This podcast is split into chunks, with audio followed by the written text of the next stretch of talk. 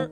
But it's just airplanes, so it's not. It's, not really no. This is this is the best seat in the house. It's got a runway in the front yard. Via Foxtrot and Alpha. So there was a thing in the forums. Um, listener Commissar, let's see, C A U M M I S A R, listener Commissar, um, alerted us to, alerted the forums to the fact. Um, he, he reposted something from the Vans vansairforce.net forums, um, and I won't read the whole thing here, but the the the sort of uh, uh, punchline here is that there's there are site online sites where that are sitting on aircraft N numbers that you can then repurchase. The, the idea is that you know appealing. It's called shortnnumber.com. And, yeah, it's uh, one of several. And I never even, I mean, this kind of thing is very, very common to the point of it being scam in uh, the in internet domain world. Um, Sure. And uh, but I had never realized this kind of thing e- was even possible in the in the aircraft N number world. You guys are obviously familiar with this. Is this okay? No. Oh, Sucks. No, Good. it- it's I'm glad we agree. Go ahead. Yeah. yeah. I don't. I'm. I'm not saying it's okay. I'm saying um, this has pretty much been the way it's been. Yeah. Uh, there's been no real um, rules on how to access or how often you may access the, the FAA registry because there hasn't been a need for that. No one's ever really tried to use it as a scam base. Mm-hmm. Um, and scam is maybe Scam You is know, too strong a word. Yeah. I, yeah, may, scam is maybe not the right word. On one level, you've got to admire the entrepreneurial nature of what they're doing.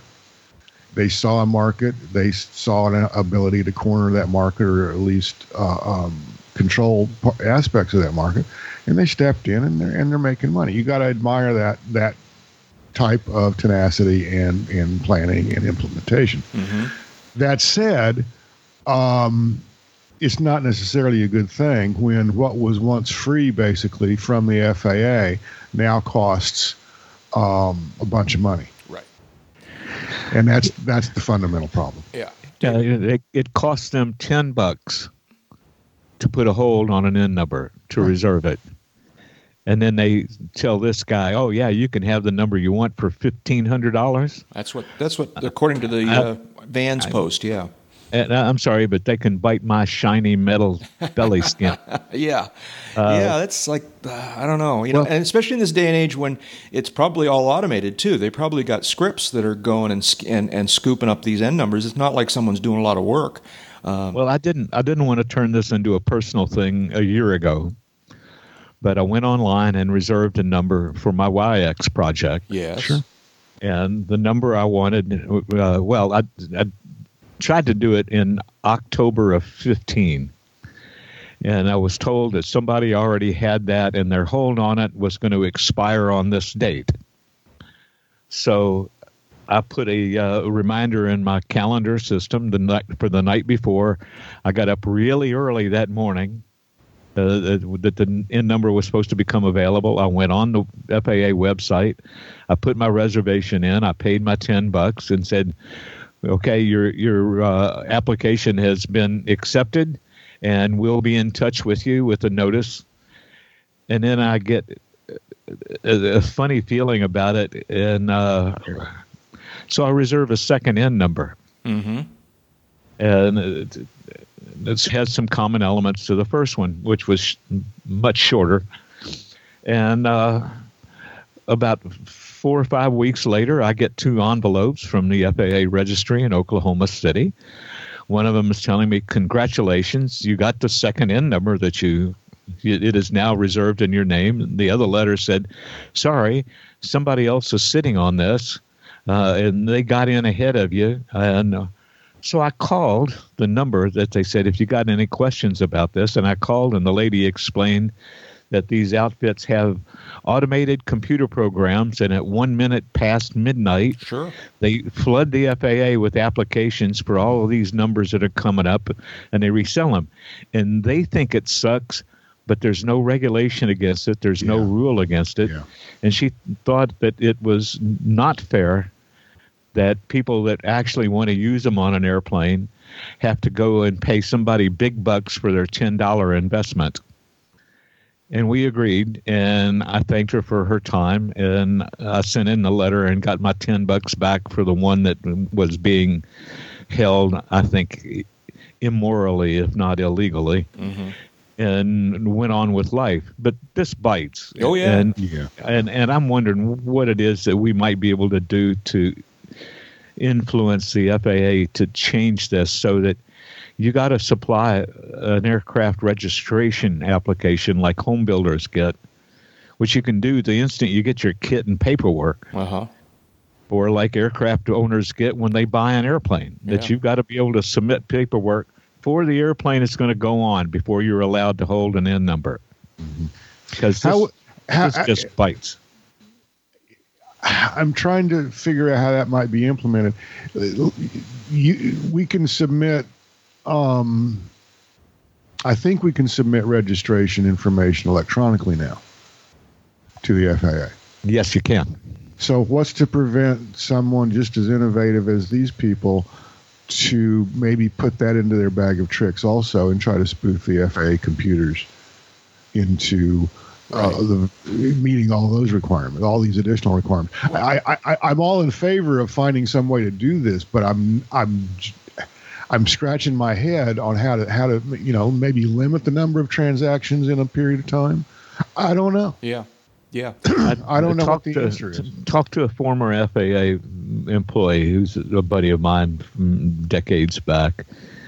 And uh, he said, yeah, he'd heard complaints about it before, and a friend of his had tried to get a custom N number for his airplane when he bought it and repainted it, and he wanted an N number that honored the birthday of his son.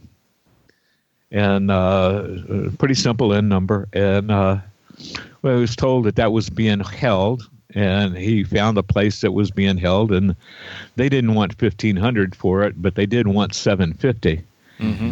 and th- that started them talking about it. So they talked to headquarters, and uh, people at headquarters said, "Well, it would really have to be done at the website level, where it was all combined into the same application." Sure. So that when you apply for a custom N number, you have to submit the details of the aircraft you're going to register that N number to. And you don't have to do that when you reserve the N number. You don't have to put what the airplane's going to be on. Obviously, the the uh, people that resell them couldn't be doing that. Right. You know, they they'd be falsifying it or using dead, you know, dead uh, data plates. Uh, so it, it would it needs to be leveraged at the FAA level, and I think it's going to require a, a, a populist movement on the part of the pilot community, particularly the EAA and the experimental community, to get the FAA to change this, and it would benefit the rest of GA community too. The people that are buying pre-owned airplanes, old Cessnas and and, and Bonanzas and so forth, uh, to help them along get the numbers they want. And if it puts these people out of business, uh, I'm not going to shed a tear because I think it's probably two or three people with a computer programming skills that the rest of us don't have. I think that makes sense. I think that's a real possibility. Um, I, I like your idea, David, of requiring that you also submit some sort of aircraft registration information in order to sit on one of these numbers. Um, how long? So the way it is now, how long does a pure reservation last? Is it indefinite? That for the ten dollars? No, it lasts a year. A you year. have to renew you- it. Yeah. Okay. But And I'm waiting on my renewal notice right now. Uh, uh-huh. because when I got the letter last year, they said that they would uh, the uh, the uh, 12 month period started when they sent the letter confirming that I had the N number, the my backup N number, Right. and that they would send a letter notifying me uh, in advance to, if I wanted to renew that. So Yeah, yeah, yeah. Because this is just rife for abuse. I mean, in the domain wo- name world, it's just awful. Um, You know, because people not only sit on appealing domain names, but they'll they'll search the records. So I happen to own a, a fair number of domain names because of the web development work that I do, um, and I regularly get um, solicitations from these domain parking folks. Um, Who are offering me my domain name, but with a different top level domain. So instead of uncontrolledairspace.com, they'll say, and you could also own uncontrolledairspace.net because they've they've registered uncontrolledairspace.net and are sitting on it. And Right, and they want you to buy it. and they want them. me to buy it from them, you know. Yeah, And, I've got a couple of domain names that I, I get pitches like that Yeah. too. And so, you know, well, and It's an old time aviation writer. I don't I don't see his work anymore. Uh, but years ago, uh, he learned that an athletic shoemaker had just bought its first business aircraft, and they were waiting on you know it was it was going to be delivered somewhere downstream and. Uh, that day, he got a hold of the FAA registry and registered November 1 Kilo Echo. Now, picture Yeah. that graphically in your mind. What's Sure. that spell? yeah, Of course. Nike. And he he got the N number, and then he sat on it. And a few weeks later, he got a, uh phone call from an attorney for a company whose name is spelled very graphically similar to November One Kilo Echo, and uh, they uh, wanted to wanted him to release it. Uh, I don't remember what they offered. I, I know it was more than a pair of tennis shoes, but uh, he uh, he said that no, no, I've got a home built project. I'm planning on using this. Well, they came back and said we would offer you this much money, and they he said yeah, no, but I'd take this much money, and they said yeah, no, but and he did okay. yeah. Yeah. And for all I know, he may be one of the people behind one of these.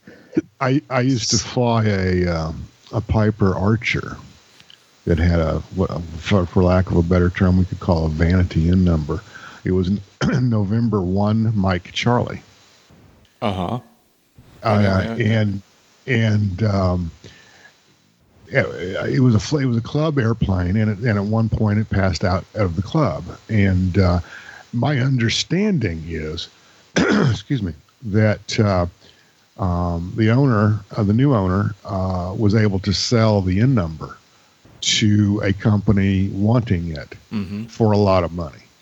I don't I don't know all the details, but that was that was you know supposedly what I was told, and I, I don't doubt it a bit.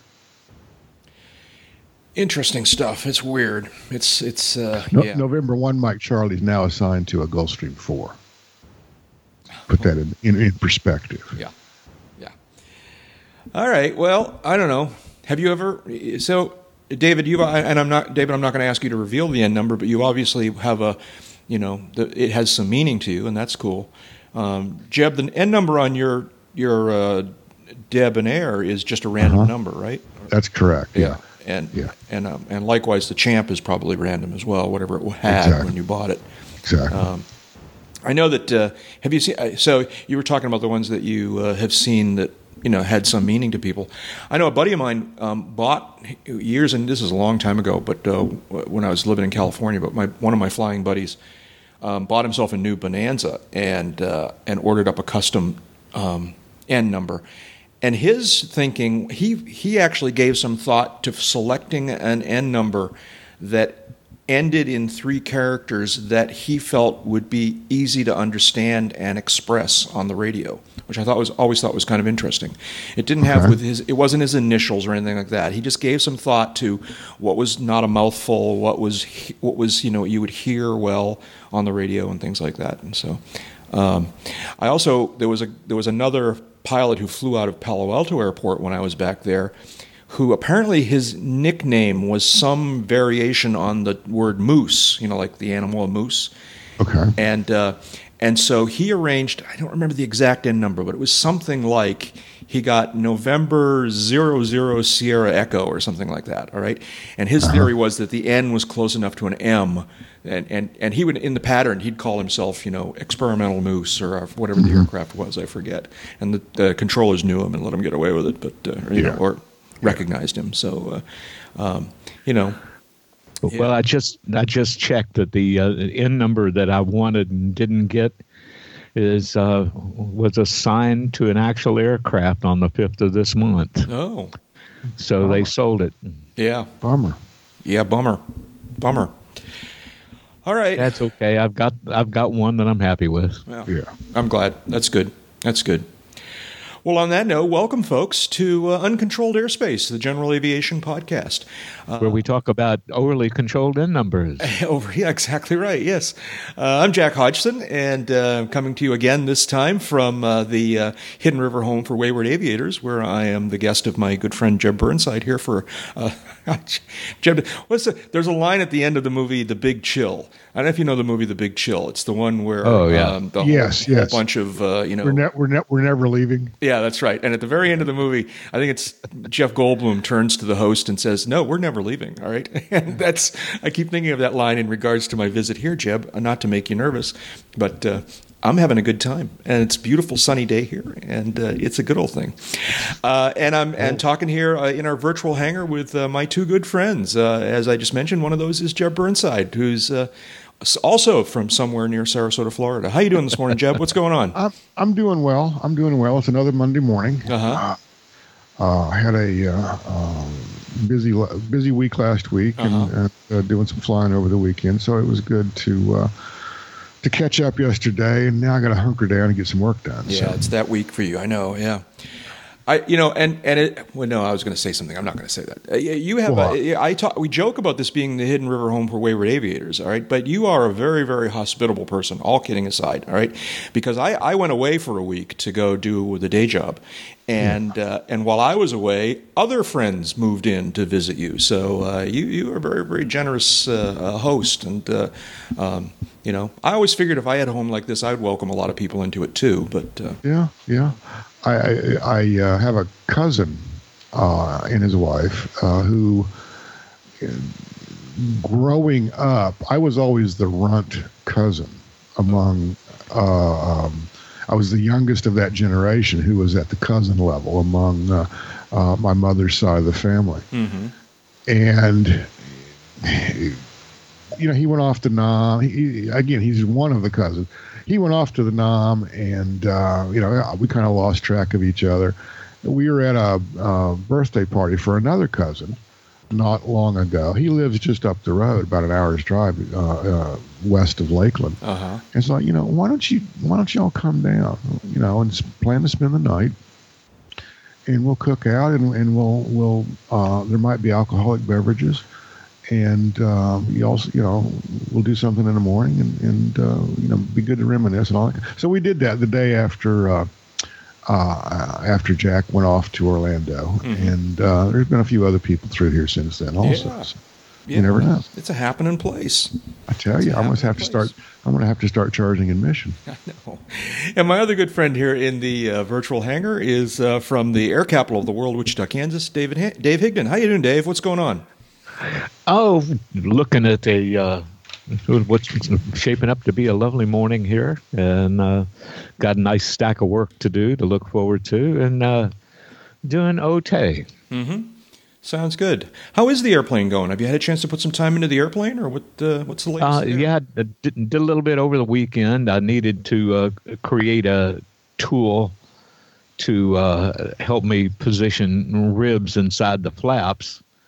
Okay. uh, too far in for me to use my hands to reach. And after doing some consultation on the uh, Sonex Foundation Builders website, uh, got confirmation of an idea that, uh, that I had. The, the, the uh, guy that gave me the tip uh, used a variation on the same idea that I had, and I went over to the shop uh, about an hour and a half ago to uh, test it out, and it's going to work. So, Mhm. uh, but I won't get back over there till Wednesday uh, because of uh, obligations between now and then. But it's shaping up good. Yeah. Now you actually possess basically all the parts now, right? You, you didn't you receive the engine as well? I, I, Yep, yep. Yeah. I've got the uh, engine kit. I've got the uh, entire airframe, wheels, tires, brakes. Uh, fuselage is done. The wings are done. The canopy is on. Uh, oh, okay. The uh, Cool. I want a picture, forward man. windshield is installed. Yeah You need to send us a picture. At least send it to me, Yeah. Jeb. I mean, we, we Yeah. I want to see this thing. That sounds great. It sounds like you're a lot further along than I had envisioned. That's terrific. When, when T was out, did he? Did you and he uh, get some hours put in? Say that again. You were a little Wh- muffled. When T was out to visit, Did y'all get anything done together? Yeah, we did. We uh, we we worked on the uh, finished the uh, uh, ailerons, which still had uh, one piece to put in each one of them, Uh-huh. and uh, then we started tinkering with getting the ribs in the flap skins. Uh-huh. and this was actually T's idea. And uh, so we got the, the pieces to do it, and then I hadn't been back in the shop for a while. Sure. I began to question whether my idea or Tom's idea would actually work. And uh, intervening obligations, and I finally said, okay, before I lose more time getting frustrated, I'm going to post this question and see what other builders did. And Right. got confirmation of the idea. They used a different uh, kind of material for this tool, but it's the same basic approach. So, uh, yeah, onward and upward. Cool. Cool. Outstanding. Yeah, absolutely. That's Absolutely. that's one of the uh, not just benefits but allures of home building is that that network of people that you get to meet. Mm-hmm. Oh yeah, they're, they're and good people, and uh, they've been around for a long time, and and you'll find groups like this, uh, websites like this for virtually every kit model and, and uh, manufacturer out there. You know, the probably the the biggest and most active is the Vans RV Group, and uh, but these guys, uh, there's uh, hundreds of them. Uh, on the uh, on the website, and uh, if they haven't done it, it probably hasn't been done yet. Yeah. So- or you don't or you don't want to do it. Yeah, that too. yeah. So, contrary to how it might appear, David, you didn't already know every aviation person in the Wichita area. no, uh, well, that's great. Expanding your horizons. That's terrific. Getting out of your shell, David. I, I'm I'm pleased to hear. well, that, and, and I met met a few new ones at the uh, Wichita Aero Club Gala Saturday night, Uh-huh. and uh, where my good friend Paul Bowen was uh, given the uh, Aero Club trophy, Cool. and uh, Okay, whose phone is ringing? It's not mine. that's mine, and I'm gonna reject that call for now and call him back later. Cool. Paul Bowen. Yeah, we uh, we were uh, several hundred of us in the Wichita Aero Club gathered at the uh, airport uh, uh, DoubleTree Hotel uh, to uh, honor his work and uh, present him with the Aero Club trophy. And uh, this was the seventh annual of uh, that event. And uh, uh, Paul's got such a, a wicked good sense of humor. Uh, when his time came to speak, he did a PowerPoint presentation that was mostly funny stuff from his years of doing work. And uh, and the uh, one of the presenters commented that Paul probably has more time sitting backward in the tail gunner spot of a B twenty five than uh, any combat veteran from World War II. Could okay. well. Yeah. That could Well, well, that's great. be. All right. Yeah, well, that's that's cool. Yeah. Following up on something we talked about last episode, Basic Med, uh, uh, Basic Med, uh, aka the third class medical uh, exemption. Um, apparently, there's been a little bit of follow up here. What, what's is this new information? This uh, approved online course? What? I'm not sure who put this on the list. David, maybe you put it on the list. I did. Uh, So this is just This- part of the one, uh, yet another tool to help pilots meet the requirements of Basic Med. Yes. Yes, and it's starting down the road for uh, for people that want to take that path when it becomes available on May one. Mm-hmm. And uh, as you might expect from the world's largest pilot organization, who knew that this was coming since last July, uh, they were pretty much ready to uh, uh, to uh, push a button on a computer and uh, launch some tools to help pilots deal with this, including how to do the new basic med certification and the uh, checklist that uh, you, you've got to go through yourself uh, to self certify and what you got to take to the doctor once every four years. And uh, uh, it, it, it's a good starting point for those that uh, want to use that option. And I've heard from some people, had some discussions online and and in person and on the phone about their fears and concerns about this and complaints. One complaint is that you only have to do this doctor visit every uh, four years, but you have to do the paperwork yourself uh, every two. And well, if you're a third class medical certificate holder over 50, you have to renew that every two years. Why don't you have to go to the doctor for the airman medical, basic med, every two years instead of getting every four? And well, the answer is you got to do this self certification thing every two years. So and, they were complaining that they didn't have to go to the doctor more often? Right. And, uh, Another one was, well, I just checked with my insurance man, and he says that for my policy to apply, I've got to have a third class medical. I said, well, of course you do. Because that's the regulation that was in existence when the hmm. policy was issued. Right. Basic there med didn't no, exist back then. Right. There was no option to fly under basic med when you got that policy for that airplane. And by the time it goes into effect, that policy will probably have language that says third class or basic med, or that insurance company is going to lose business. Yeah and we went through some of these same yeah buts and yeah buts uh, when the uh, sport pilot certificate option came along. Mm-hmm. Well, you're not going to be able to get insurance. Nobody's going to insure these things if you don't have a medical. Well, that wasn't true. And uh, wait till all these guys started having heart attacks and you know, the FAA will rescind this in a couple of years. Well, that hasn't happened because the, the accident history hasn't matched the doom and gloom expectations of some of the people. And it's basically the same group of people, same core of people, and the same mindset that are complaining about this who complained about Sport Pilot, what, 12 years ago now?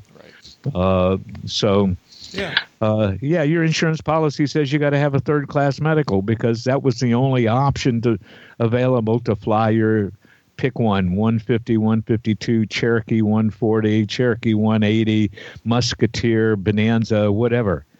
Now there's a new option. The insurers are going to adjust their policies accordingly. And why are they going to do that? Because you will have met if you follow the basic med procedures and rules, you will have met an FAA requirement for flying the airplane that you own. And that's all the insurance companies ask you to do now. Mm-hmm. Yeah. They're, they're going to embrace this option just like they embrace Sport Pilot. So, you know, if your policy says one thing now, check with your insurer on May 1. I bet you it'll have changed. Yeah. So that's good. There's also for people who want perhaps a more terse or more official uh, view of this, um, FAA has released an advisory circular that goes through the details of uh, what, what's required and how to do it and so forth and so on. And uh, you can check it out. What's it called? It's actually got a designation here. Let me find it. Where to go? Oh, this is uh, Advisory Circular 68 1 Alternative Medical Qualifications. Yeah. So, uh, you know, we're gradually all getting up to speed on how this all how this works and uh, and what the steps are. Jeb, you're awful quiet. Anything you want to add to this? No, I, I, I not a thing. Um, yeah, I, I've seen a lot of of um, internet chatter about oh this is this is bur- this is still burdensome. This is still X. This is still Y, or or it's worse now, or, or whatever. People get a grip. Yeah, it's it, it's fine. It's not quite. It's not as yeah. totally freewheeling as we maybe had dreamed at one point, but it's. I think it's a good it's, rule. It's a it's a lot better than some of the initial proposals. It were. is better than some of the yeah interim and, the proposals and, we saw and, along the way. You know, yeah. Covers more operations, et cetera, et cetera. Yeah. Yeah, uh, there's one area that uh, uh, I, th- I understand the concerns, and that's among the manufacturers and owners of uh, light sport aircraft who are concerned that their products may not be as attractive in the market now that there's an option that will let you fly without a third class medical on more capable aircraft. Yeah. And in conditions that m- most light sport aircraft are not allowed to fly in. And uh, the, the, folks that own a light sport airplane that want to f- exercise the uh, uh, uh, privileges that are available under basic med should talk to the manufacturer of their airplane because the manufacturer has the power to change the limitations on your airplane so that they can say yes you can fly it at night yes you can fly it in instrument conditions if it's properly equipped because Oh, the what you're saying. manufacturers are the ones that set those limitations, not the FAA. I think I understand what you're saying. So yeah, okay. I'm not sure. I'm not sure I do. Um, Are are there LSA aircraft that are restricted by the manufacturer to day only? Is that what you're saying? oh yeah, Yeah. And the reason a lot of them did that was because the sport pilot limitation is day VFR. But the use of the aircraft by a licensed pilot with a third class medical uh, does not subject them to the limitations of the sport pilot. So there are some light sport manufacturers out there that say, you know, for people that have the right license, day and night VFR is okay. And there have been one or two that looked at IFR Right. I I know that so was that always their a little airplanes could be used in training. Yeah, yeah. So, anyways, it's a process. Uh, Jeb, I'm sorry, did I interrupt you there? no, no. Yeah. So it's a process, and we'll continue to learn more uh, up till uh, May 1st and beyond on exactly how this works. But uh, I think the three of us are agreed that this is a good thing. This is a step forward, and uh, Yeah. this will make flying accessible to more people safely. Well, and it, it, manufacturers can open up the window a little bit by expanding the limitations on their aircraft to allow people with basic med to at least fly night VFR uh, with no no real uh, added liability uh, that I see. But we'll see. Yeah. Hi, this is Jack. We here at Uncontrolled Airspace are very grateful for the financial support we receive from our listeners. There are two simple ways that you can contribute to this podcast. You can make a one time, non repeating donation by using PayPal. It doesn't need to be very much, as little as 10 or $15 is a big, big help. Or you can make an automatically repeating per episode pledge with Patreon. With the online service patreon.com, you can pledge as little as $1 per episode, put limits on your per month contribution, and change or cancel your pledge at any time. For more information about how you can support this podcast in one of these ways, see the Uncontrolled Airspace homepage and the box in the right hand column labeled Tip Jar. That will take you to a page with details on both these support methods. Thanks. Moving on. Um, so, uh, listeners, uh, just to give you some context here, we are recording this on a Monday morning in late January. Um, David, uh, Jeb, and I got a chance to go to uh, the uh, Sebring LSA show, so-called Sebring LSA show, now called the uh, U.S. Sport Aviation Expo, on on Saturday, and uh, got to spend some time there on Saturday, wandering around and meeting up with some friends and uh, and looking at airplanes and and stuff, and. Uh, you know, it was it was uh, interesting. Jeb, you, you arrived. We arrived separately because you flew in. You were out, you were zipping around. I was coming back from my day job up in uh, Orlando, so I drove in, and you were zipping around Florida in the Debbie, um, and so you flew in. Um, what was your your thoughts, Jeb? Any any any thoughts? I mean, what did you think? Was it a was it an interesting show? Yeah, it was. I mean, it, it, it, to me, I, I, you know, I always try not to have expectations, Uh huh. but um, it, it exceeded them this year uh, to the extent I had any. They had some trouble last year. They shut down one day for for weather, and that proved controversial. Um, there was. Uh, there was great interest in how the show was going to go this year Yeah. From all visibility, from everything I saw, it went well. They reorganized um, a lot of things. Um, the way they have now arranged the um, the flow, if you will, through the show um, makes a little bit more sense. Uh, it certainly is is um, more productive, I think, for the exhibitors who might otherwise have, uh, be missing some people. Right. Right. Um, there's a big drone contingent. That's I'm a whole. not- yeah. Go ahead. Yeah, I'm not sure how I feel about that. Yeah. I'm pretty sure how I Um, feel about it, but yeah. okay. Yeah, but it, it, it, it did seem well attended. Maybe that was a product of the way it's now been organized. Um, but I thought it was a, a pretty good show. Certainly worth uh, uh, uh, what minimal effort I put uh, to, to get there and Yeah. back.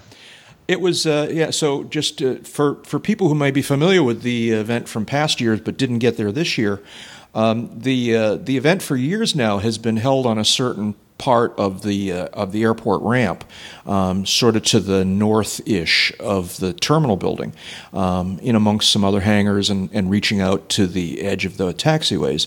Um, this year, the, and then and it sort of then in the old days, the the the layout would kind of tail off towards the front of the terminal building. And you could actually walk down there and go to the restaurant there and, and, and visit some of the vendors that that were sort of already resident in the in the terminal building, but it really wasn't located down by the terminal building. This year, what they did is they basically just they instead of it being roughly a rectangular-ish kind of um, showgrounds, they stretched it out and made it longer and put it on the ramp right out in front of the terminal building and somewhat centered it on the terminal building. So if you, so you actually enter. I happened to enter through the terminal building. There was also a, an outdoor gate that you could have gone through, but I actually entered through the terminal building, and and I first my noticed first thing I noticed was that there were actually exhibitors in the terminal building. They have these little these little uh, I don't what to, want to call them little.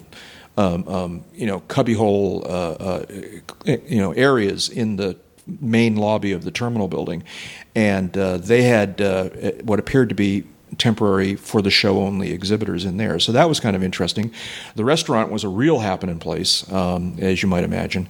And then you step out the uh, airside door of the terminal, and uh, and that's you know the show was right in front of you to the left and right, and uh, and that was kind of an interesting you know way of arriving at the show. I I, I was impressed um, with that. Um, as Jeb you alluded to. Um, the the show was not only went through changes. I mean, it literally went ch- through changes. It was under very very new management right. this year, right? Um, right. And uh, which probably plays into the fact that they made some changes. Uh, so. Uh, as far as the show itself is concerned, it seemed to, and Jeb, jump in if you have any thoughts here. But the, the it, you know, all the usual usual suspects were there. Um, the, you know, all of the uh, very popular uh, uh, uh light sport and, and uh, were there. Some powered parachute people were there. Mm-hmm. Um, the the um, the uh, AirCam people were there. That was kind of cool. Um, we, we, we, ran into one of our mutual friends, Dave. I'll tell you his name later on, who told us that he's getting ready to buy an AirCam, which would be kind of cool. Um, and uh, so I want to hear more about that later on. So uh, uh, you know, we saw that the the exhibit tent. I thought so. I think the outdoor part of the show was comparable to the to in terms of number of exhibitors and, and that kind of thing was comparable to past years. Um, I thought the indoor, this it was in a tent, but the indoor exhibits was smaller than last year. There were fewer booths. I thought, um, not to say it was tiny. There was there were uh, yeah. some interesting vendors in there and a lot of people in there talking to them.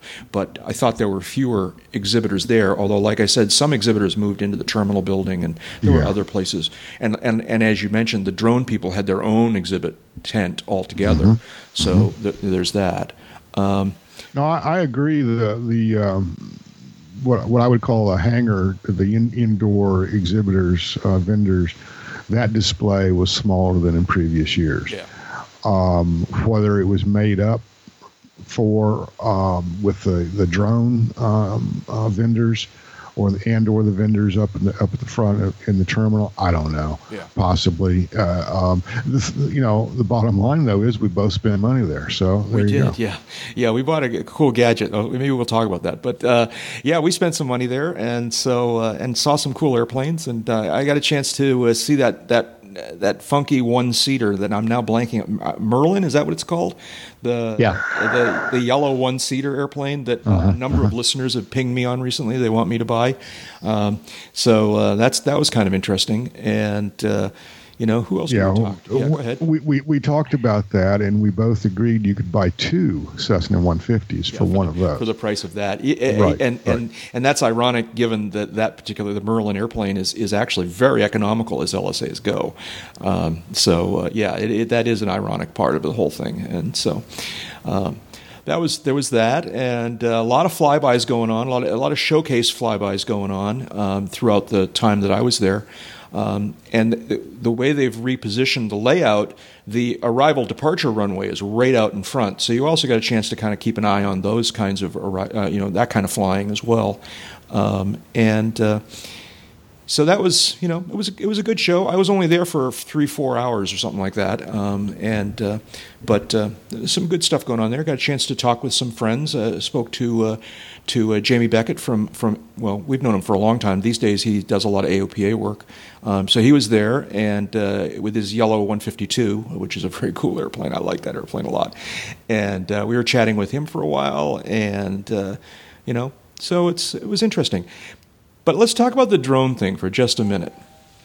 So uh, the, uh, the, off to one side, sort of at the edge of the old exhibits area, is where they had all the drone activity, and they probably had two, two or even three drone cages set up. Um, where they were flying drones during the show. One of them was this sort of um, heads up uh, first person view drone racing thing where they you go through a course and uh, um, and and there were there were a lot of people in this drone area. They also Yeah, had their were. own exhibits tent that I didn't go into, but I kind of peeked in the door and, and there was a lot going on in there. Um, I, I dare say that exhibit tent was bigger and busier than the other exhibit tent. Um, it was you know drones is a happening thing, and uh, uh, I you know I, I Well, I've seen some of this first-person view drone racing on on on TV, yeah. and uh, It's apparently becoming quite a thing. I- I had well, first. it's it's it, it lets a lot of old shopping malls and and big box buildings be repurposed into something uh, which has some spectator uh, component uh, in some of these courses. I'm not sure it's going to catch on as a TV sport, but I don't know, David. I wouldn't put it past it. It might. Well, you, if if they all have their own cameras, They, they do. I mean, that's how these guys fly them. Yeah. They were Yeah. a head. They were a, he- a, uh you know a video headset, um, so that they're actually seeing through the eyes of the drone, and we, that's we must we must be entertained, and and uh, uh, even drones will have their 15 minutes. So I just Well, have I, I just have reservations about this. This is very nearly falls into the same. I've always been very vocal about air shows shouldn't have a car component. All right, it's like you know the fly-ins and stuff will also have you know like bring in the Mustang Car Club, you know, and you know or they'll bring in the the jet truck, you know, or things like that. All right, and I've always been pretty vocal about how I thought that didn't belong. Um, that it, you know airplanes are plenty interesting enough. We don't need to do that other stuff to attract people to our fly-ins. And and drones, I don't know. I just don't see drones as Jeb, I mean, you look just imagining, think back, looking around at those drone folks, and they were pretty excited about the drone stuff. There was some energy down there. But Yeah. was that experience going to lead them to sign up for flying lessons?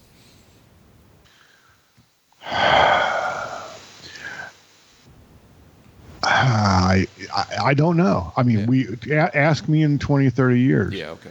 Uh, I, I think uh, probably that alone will not. Um, I, exposure to drones in and of itself, um, probably not, but exposure to other aspects of aviation, perhaps uh, in conjunction with exposure to drones, may have some impact. Um, I, I, I kind of wonder um, if, you know, maybe in an alternate universe, but thinking down the road, shall we say, uh, the basic concepts behind the, the, the drone technology, we just need to scale that up. Uh, it- when you think about it, Wait a minute. Say that Uh, again. Now we need to. the basic the basic drone technologies Yeah. so you've got you've got batteries, you've got uh, whether whether it's a quad or, or something like that, but you've got the autopilot capabilities, you've got GPS. Uh, there's no reason you can't add ADSB. There's no reason you can't do some other things, uh, including in-flight internet, et cetera, et cetera, and and and constant networking between these devices. There's no reason you can't scale that up to where th- you can put four humans into it, except, of course, energy densities and the regulatory environment. Right. Uh, Although so- batteries are getting better and better. But batteries are getting better and better. So I kind of wonder if you know, what GA is going to look like in 50 years. There's a lot of people saying there won't be a GA in 50 years, but there's always going to be some um, need, if you will, for uh, um, private airborne uh, conveyances. Uh, uh, as opposed to commercial airliners or something like that. Mm-hmm. What It- what, what it- will the technology augur for that in 50 years? I don't I don't know. know. But this it could be you know again drones just scaled up. Maybe David, it, go it's- ahead. It, it ain't it ain't going to be a, a, a 66 Debonair uh, running on 100, 100 low lead. That's for sure. Yeah, yeah. I, uh, I, I mean, I'm kind of with you, Jeb, on the whole subject of drone drone like aircraft. You know, these these quadcopter like aircraft, scaling them up so that you know you can put two or four seats in it. You know, I mean, I've talked about that before. What Sure. was that? What Well, was that it- Volocopter there's- thing it- that we talked about a bunch of episodes Right. ago? You know, then there's there's people already, you know, working on those ideas. Yeah. Uh, oh yeah. you know, oh, you know, drones delivering humans, and uh, I'm not sure that uh, how far through they've thought this because when you start putting humans in it, the FAA is going to start looking at it a whole lot differently than they're looking at it right now, and in terms of test and certification Oh, yeah, and. Yeah. safety Well, and all that stuff, right? Didn't, didn't we just have a major rewrite of Part 23 that no one really knows anything about yet? Yeah, a big rewrite of Part 23. It's all uh, inter- performance driven. You Yeah. know, it's, it's outcomes driven rather than you will do this this way because this is how we want you to do it. Mhm. And uh, so that, that that would make that task easier. But I get a sense from some of the drone fans that I've talked to that they think that because they've got a commercial drone license and they're flying doing photo missions that they just have to wait on somebody to scale it up and they'll be able to fly people around. And I'm like, I'm not sure the FAA meant your commercial drone license to be a, commercial pilot's license in the sense that it's applied today. Right. And the other flip on that is there are always going to be Luddites like me and you guys that would prefer to fly ourselves than having the autonomous brain do it for us because those machines are always going to be more expensive coming into the market than a 66 Debonair. Yeah. Yeah. I mean, if you capability by capability, they're they're, they're going to cost more, and we're years away from them showing up. Right now, we just need to uh, assure their integration into the airspace gives them see and avoid capabilities, and the FAA a way to track them in the air- airspace when these huge numbers start delivering pizzas and Amazon packages and so forth. and and we're a bloody long way from from reaching those marks. Yeah. So it's true they've made some remarkable progress. It's uh, uh, rapidly growing. Uh, there was a guy flying a, a quadricopter in the park next to my house yesterday. He was flying through a lot of parks and just really getting close to that 400 foot altitude limit uh, at times Yeah. and uh, a couple of us, when we encountered him in Oak Park, warned him that there are two very large horned owls, two very large barred owls, three different kind of hawks living there, two of which are also bigger than his drone.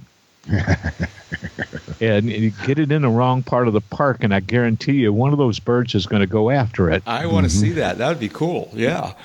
and uh, probably to the detriment of the bird and the drone both. But I don't know. I Uh, put money on the bird myself, but okay. There was there was some video I saw on YouTube within I the last think I know what year you're so. about, yeah. Uh, of basically a quadcopter that was attacked by an eagle or something like Right, that. And, yeah. and the, the, the, the quadcopters uh, uh, uh, got the worst of the end of the deal. Yeah. So.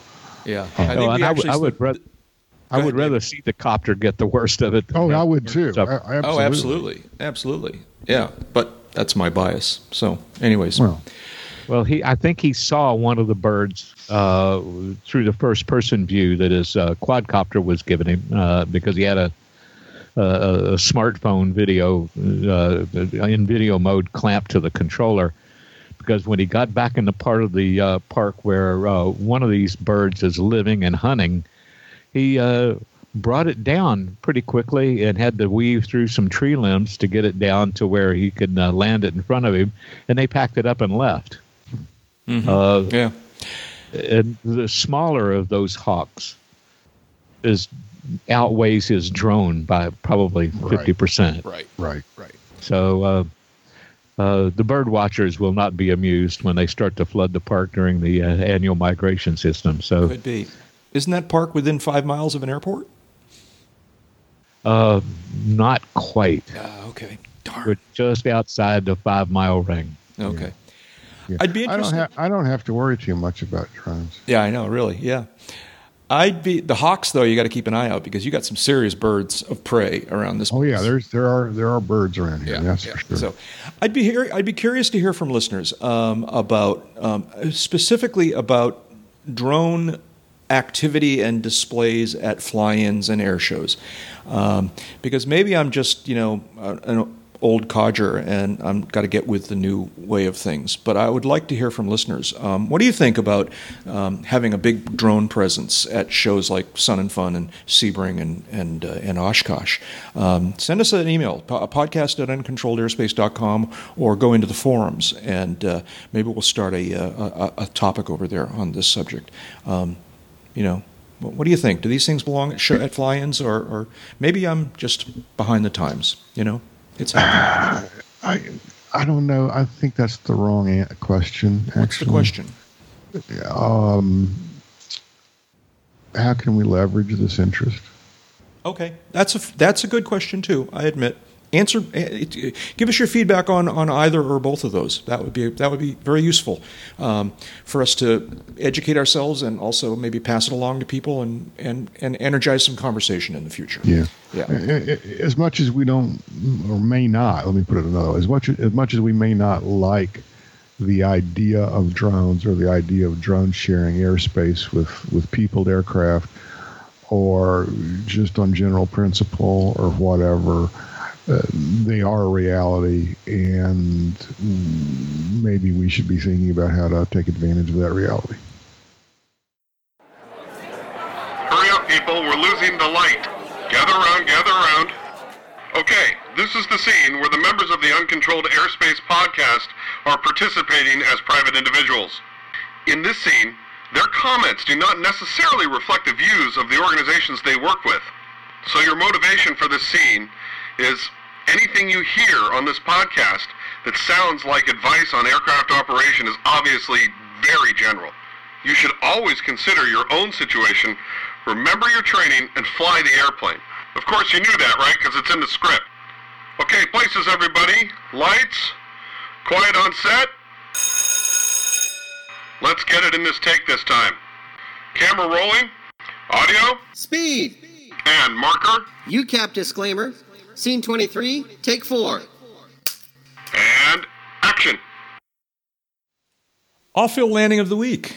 We've got uh, from a story in the uh, tcpalm.com website, which I think is a Florida website of some sort here. TC Palm is a Florida website. It is, Uh, as in Palm e- Beach. e- shh, East Coast, Florida. It's okay. over, over there. Yeah, right. Over there. Yeah, uh, those guys. Those guys, yeah. Um, from the tcpalm.com website, uh, uh, a story that's Dateline Stuart, which I believe is a town in uh, Florida. A small plane makes emergency landing on Stuart Golf Course. A small airplane made an emergency landing Saturday afternoon on a golf course in Stuart, Martin, uh, the Martin County Sheriff's Office officials said. Deputies got a call.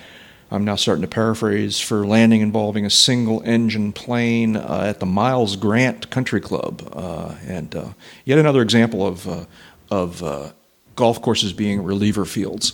And uh, so, uh, what is this? It looks like a, is that like a warrior or something like that? There's a picture here. Yeah, I can't tell from it's it's It's a fixed gear Cherokee, it looks like. Yeah, it's Oh, it's is it either a fixed gear? warrior or an archer. Yeah, it's a fixed gear. It's war, it's a warrior and archer. Warrior and Archer. Yeah. And- probably an archer. probably. Yeah. I can't really read. so uh, let's see. According to the story, wait. oh, you know, one thing we could do is look up the N number. That would tell us. You could look up the N number here. You look up the N number while I read a little bit more of this story here. Single engine plane. Uh, let's see now. Witness Ted P. Um, said he and his neighbors heard a loud bang. They went outside and saw the plane headed directly towards the clubhouse. Uh, he saw the plane make a slight right turn and skid on the grass uh, on the 10th hole near the clubhouse, right in front of the tee off area. Uh, the quote this, this guy's being quoted now he says the engine must have backfired that's a air, aviation technical term we all know Yeah. um, uh, he said uh, said there's no uh, Christopher. Who is this? This is uh, sheriff spokesperson uh, Christofek said there was no damage to the plane. Uh, nearly half a dozen neighbors went to the scene after the plane landed. No golfers were on the hole at the time, so it was all pretty uneventful. Other than there was a serious forced landing. Um, I just hope the pilot replaced the divots. yeah, some serious divots we're seeing in one of these pictures here, um, and uh, but uh, otherwise seems like uh, you know a, a, a forced landing well done uh, here. Uh, let's see, I'm not finding the pilot's name here, but uh, says uh, he said about two or three men were on the plane. I'm pretty sure it was either two or three. It wasn't about two or three. Um, and uh, all exited it the was plane. it was it was two point three three That's exactly right. There you go. It's the average family airplane. That right there. Um, Oh, at least it wasn't like that crash in Europe where a 152 crashed in a small town, yeah, yeah. and they, they recovered 23 bodies before they realized that they were they'd crashed in a cemetery. Yeah. So this is all good. All these airplanes doing landings on air on on uh, on golf courses. I, it makes me worry that one day the golf people are going to want to use the airport ramp as a driving range, um, and uh, I don't know. Well, that could get expensive very quickly. I know, huh? That's what I'm saying. Well, I'm sure they think fixing the, the I don't know the the exact nature of this country club, but some of them fixing the divots in the grass is not an inconsequential thing. Yeah, but I'll bet you there's enough uh, members of that country club who also fly airplanes I to make this that's possible. probably a probably a no-brainer for possible. everybody. Did you find the N number on the? Uh, Yeah, it's an archer. it's an Archer. Yeah, okay. Yeah. Okay. All right. Well, congratulations to the pilot who is seems to be unnamed in this article, but uh, congratulations for getting on the ground safely. Very very cool. Yeah, good job. Starting to run out of our- Anyone you can walk away from. Yeah. Starting to run out of our allotted time here, but I did want to. David, you put a bit on the list here about an open letter to Secretary Chao, who is the new um, Secret- uh, uh, uh, Secretary of Transportation. Am I right about that? That's correct. Or, or, or, Uh, or will be. Has she been approved yet? Has she been uh, I believe she's confirmed. confirmed? Thank you. Um, okay, so what, what's the nature of this open letter? Uh, David, I think you're the one that knows something about this. Yeah, uh, what it got my attention uh, when I was doing some research for a blog post that I do weekly, and I, I got to know Joe Del Balzo, uh, the author of this letter, when uh, he was still with the FAA and I was still working in D.C. And he wrote an open letter, uh, and uh, the JDA Journal uh, published it, and it's titled "Recent Events on ATC Privatization Stimulate Practical Questions in an Open Letter to Secretary Chao." And I encourage everyone to that follows this subject of uh, the uh, Airlines for America's renewed push to turn F- FAA's air traffic uh, management over to a, a private entity dominated by air carrier board members. Uh, read what Mr. Del Balzo has to say, take it to heart, and turn it into a conversation with your members of Congress and, and, and your senators. Uh, because Joe really hits all the points very well, sanely, calmly, free of uh, free of propaganda, free of uh, uh, hyperbole, and uh, looks at it in, more in a uh, practical. How would you execute this uh, point of view? And at the end of the day, uh, he uh, makes a compelling case for improving the FAA's air traffic management by improving the funding and staffing, but leaving it where it is in terms of congressional control and FAA management. So, uh, Yeah. that was Yeah, i- i- it's it's very thoughtful, and he raises a lot of very good questions that um, um, obviously there's no really good answer to right now coming from the proponents of privatization. Um, that's certainly one way to oppose privatization. I'm, I'm not sure uh, the motivations here, but uh, I, I really think privatization is going to be a very, very, very bad thing. I, at least as um, as presently envisioned by its advocates. Yeah. Um, eh, it's just not going to get any better. right. Yeah. So you know, uh, when you when when you hear when you hear the airline people talk about this, uh, well, you know, the FAA could be using satellite tracking uh, uh, for air traffic management. As well, guys, we're in the transition on that right now. So, what you expected to flip a switch and it go from one system to the other? Right. Well, they're not doing it fast enough. Well, Congress hasn't been providing money at the rate that they needed. So, no, they can't. Just like complaints, oh, our embassies don't have the protection that they should have. That's right, because Congress won't appropriate the money it takes to provide that level of protection. Uh, you know, you, you, this stuff's not free. Uh, and it's not rocket science either. it, no, it's not. It's it, it doesn't require an advanced degree to understand that if you want services at a certain level, say have to be paid for, uh, like embassy protection uh, or air traffic control, which, uh, by the by, is paid for fairly well through the system that we have now, the excise taxes on fuel, airline tickets, and, and cargo way bills. Uh, we would be a lot better paid for our system if uh, Congress would stop letting the airlines uh, duck out of paying taxes on the checked bag fees and the uh, special seat fees and all this stuff that they've introduced to keep fares low and uh, minimize the tax exposure, which, by the way, isn't the airlines' uh, bill anyway. It's the passengers and the shippers that pay those. So yeah. Okay. Sounds good. read it, think about it, Yeah. talk and we'll about a- it.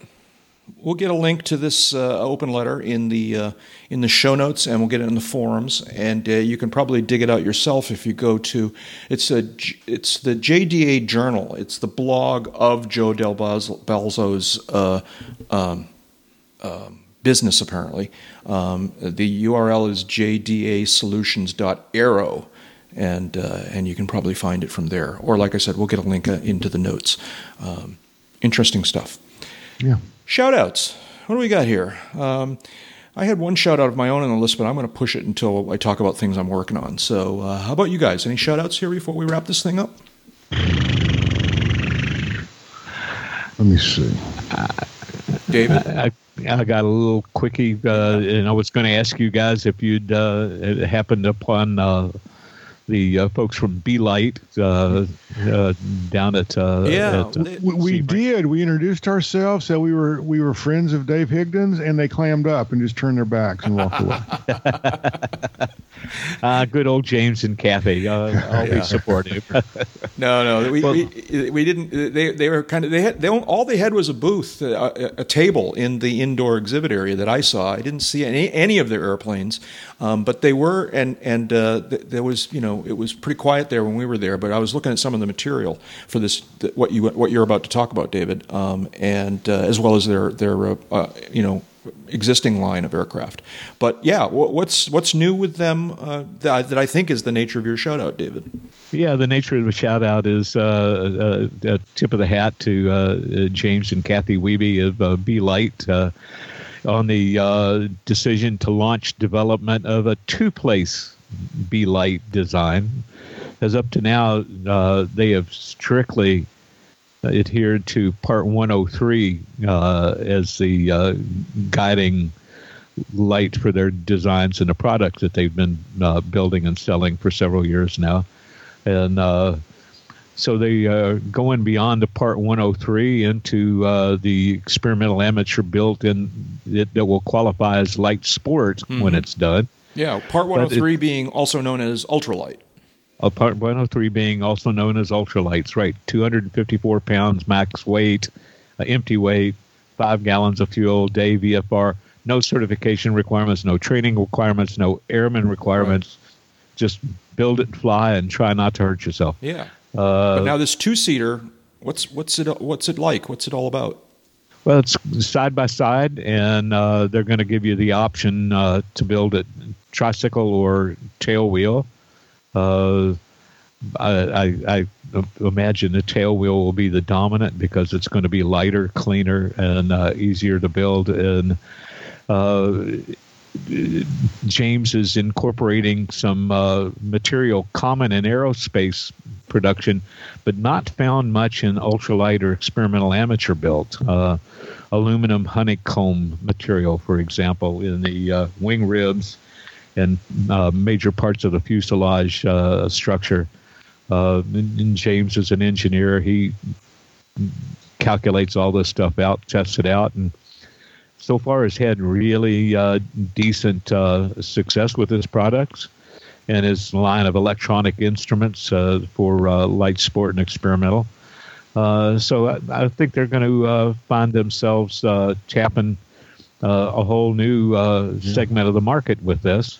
No flaps, big ailerons, and it looks like a really well thought out, well built up structure. And if you go to the link we've got, it shows you pictures of them doing sandbag tests on the uh, on not only the wing but also parts of the fuselage uh, where they're doing weight tests to uh, uh confirm that it's uh, going to be able to kick, handle the the loads imposed on it. Mm. So, I got sandbagged once. Yeah. Do we want to know? No. no. Okay. Well, that's very cool, David. We'll look at. But now, do they do they even have a prototype, or is it just a design on paper at this point? Well, they're building the prototype now. That's what the photographs show is okay. the uh, them doing stress tests and uh, weight uh, load bearing tests on the uh, different components that will go into the prototype. And uh, knowing James, I'd be really surprised if he hasn't at least flown this by the time we all gather the first week of April for Sun and Fun. Oh, really? Yeah, cool. Very cool. Okay. Oh, that's cool. Yeah. Other shout outs? Jeb, you got anything? No, I don't. Okay. Then uh, let's wrap this sucker up. Uh, uh, thank you guys. It's always a blast to uh, get together and, and, and chat, and uh, um, we'll do it again real soon. Um, Dave Higdon is a uh, Dave is a aviation photographer, and aviation journalist, and the U.S. editor for London's AvBuyer magazine. David, what have you been working on? Anything fun? Oh, lots of stuff. Uh, I've got a piece coming in uh, AvBuyer in a couple of days uh, that looks at the uh, the market ahead for business aircraft and uh, working on a weekly blog. Uh, already got one roughed in for this Friday. Uh, and honestly, don't remember what I wrote about last Friday. yeah, I know, I know the feeling. Great. Well, where can people find you and all this stuff on the internet? Oh, avbuyer.com. Uh, we had the cover story of the January uh, avionics news. That's aea.net for avionics news. Or uh, I'm slowly edging into Twitter on a more regular basis, and that's uh, Real Higdon. There you go. Very, very good. And uh, Jeb Burnside, uh, innkeeper here at the uh, Home for Wayward Aviators, and also a uh, freelance aviation writer and editor, serving as the editor in chief of Aviation Safety Magazine. What have you been working on, Jeb? What's going on? Uh, not a whole lot of anything. Uh, personal life occasionally does intervene, and uh, have to step away from the keyboards. Mm. But once we hang up from this, I am um, how do I full throttle? That, yes. that was going to be full throttle uh, uh, on uh, the March issue of Aviation Safety. Great. Great. Yeah. And and where can people find you and all this stuff on the internet? Uh, aviationsafetymagazine.com is a great place to start. Uh, I also uh, uh, contribute articles to avionics news, so aea.net. Um, GA News, generalaviationnews.com. Uh, I've got a monthly column there. trying to keep alive. um, um, let's see what else. Did you say Twitter? Um, I, I don't know if I, I heard. I didn't say the Twitter machine. Twitter machine is Burnside J. Very, very good. Awesome. And I'm Jack Hodgson. I'm a private pilot, a freelance, writer, and a new media producer. Uh, continuing to do a final cleanup edit on uh, volume three of the Around the Field collection. Uh, this is a, a collection of uh, past columns that I wrote uh, at AirVenture over the years, and uh, and this goes back to the mid 2000 uh, to, to the aughts, the 2005 e- era of of AirVenture. It's interesting to revisit some of the things that happened at AirVenture back in those years, and so that'll be in volume three of Around the Field, um, available uh, initially as a Kindle uh, ebook and probably as an Apple ebook as well at some point. Um, I, as I alluded the other day, I've also started working on. Uh, I'm trying to broaden my horizons here from being not just an audio uh, guy, but being a video guy, and so I'm a little late to this game, but I am trying to learn a little bit about video production, and so I've been experimenting with different things, and I've started to post them now uh, on YouTube. If you're at all interested, uh, you could go to my YouTube channel, which is youtube.com slash user slash Jack Hodgson. Uh, just like all my other IDs, it's just my first and last name with no space in the middle. And uh, check in on the on the videos I'm posting there. It will not be 100% aviation related. I'm, I'm guessing it'll be half or so aviation related, and then the other half will be other things that I'm interested in, or, or just things that that uh, you know have have uh, uh, caught my fancy. Um, and uh, um, one thing that's of note is that I just the other day posted. So Jeb uh, mentioned that he had gone flying in the Champ, and uh, I shot some video of him just kind of starting up and taxiing and, and then the takeoff, and, and edited that together into a very simple little brief video of uh, Jeb uh, Jeb departing um, in the Champ, and uh, and I'm getting some nice comments from people who have looked at it already. But if you're interested, go to the YouTube channel and you'll see that Champ video. I'm hoping that by the time people hear this, there will also be. Um, um, I, I shot a lot of video at the, at the Sebring show uh, on Saturday, and I'm trying to put that together into sort of a highlights thing from from Sebring, Sebring 2017. Oh, you, you could put that link in the show notes, right? And the all video? these links, all these links will appear in the show notes for sure. But uh, in the event you're just trying to do it from memory um, on uh, on YouTube, I am uh, youtube.com/slash user slash Jack Hodgson. Uh, uh, if you want to keep track of all the things I'm working on, sign up for my email newsletter. You can do that by going to my main website, jackhodgson.com, and there's a link there on the main page for my email newsletter. Follow me on Twitter, uh, where it's twitter.com, slash Jack Hodgson, and there's a lot of other information about me at jackhodgson.com if you're if you're if you're interested. So that's all great. Hey, big thanks to uh, Jeff Ward for his help with the show notes and in the forums. Uh, thanks to uh, Mike Morgan, Royce Earl, Jim Goldman, and to all the other listeners who have created the uh, UCAP disclaimer clips. Please support UCAP by making a repeating per episode donation of any size via the online service Patreon. And get all the, you can get all the details about this at patreon.com slash uncontrolled airspace. And while you're at it, go into iTunes, give us a review, uh, give us thumbs up, check some stars. Uh, it really helps to get the word out um, if you uh, say a few words about us over there. You can follow the podcast itself on Twitter, where we are twitter.com slash class G airspace. That's all one word, class, the letter G, and then airspace. Uh, you never know what might turn up over there. Also, listen to UCAP in the free section of Sporty's Pilot Shop's mobile app, Takeoff, along with other podcasts and special Sporty's content. You can get your UCAP hats, shirts, and other cool gear at the UCAP swag shop. That's at uncontrolledairspace.com slash store. And don't forget, you can check out the rest of the UCAP website. 10 years, almost 11 years now, worth of UCAP show notes and episode downloads. Uh, and last but not least, chat with us directly and with many of your fellow listeners in the Uncontrolled Airspace forums. All of that is at uncontrolledairspace.com. David, you were going to throw something in here. Well, if you want to look as old as Jack does in some of his videos, you need to spend more time flying because, you, you know, time spent flying is not subtracted from your lifespan. Bye bye. Sad but true. Uh, and that's enough talking. Let's go flying. TTFN.